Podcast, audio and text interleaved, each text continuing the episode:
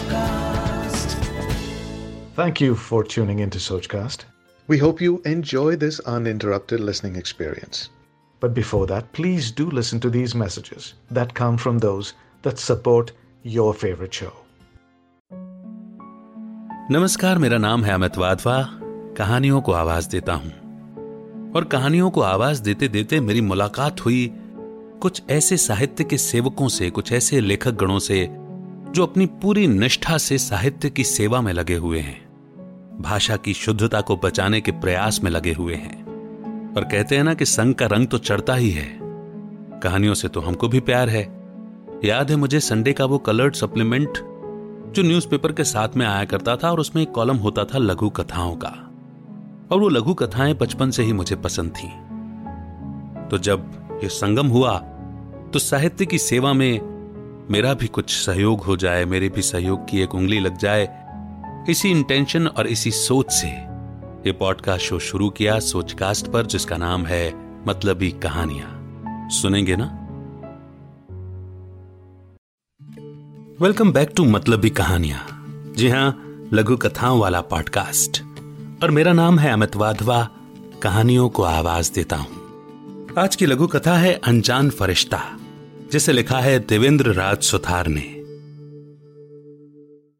मुनिया दीपावली के दिन मिट्टी के दियों का टोकरा हाथ में लिए बाज़ार में गुमसुम बैठी थी।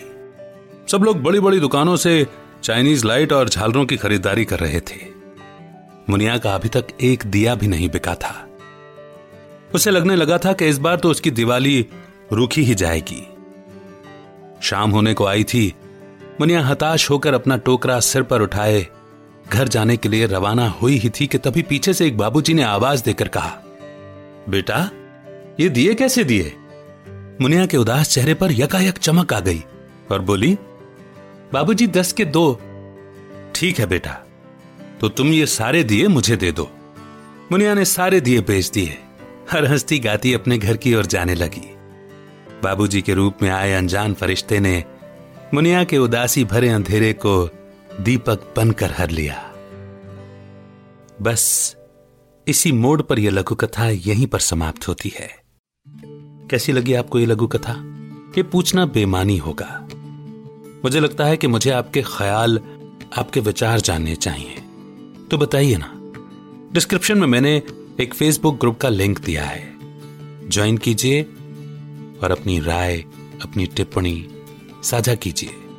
मेरे यानी अमित के साथ और सभी के साथ। इनफैक्ट जिन्होंने ये लघु कथा लिखी है, उनके साथ भी। और हाँ, अगर आप भी अपनी लघु कथा शेयर करना चाहते हैं तो कहानियों का सफ़र at ji mail dot com इस मेल पर भेजिए। डिस्क्रिप्शन में आपको इसके बारे में भी मिल जाएगा। बहुत जल्द एक और नई लघु कथा लेकर मैं आपके बीच में फिर से हाजिर होऊँगा। तब तक रखिए अपना बेहतर ख्याल। अमित का नमस्कार। जय हिंद, जय Bharat. Like this Sochcast? Tune in for more with the Sochcast app from the Google Play Store.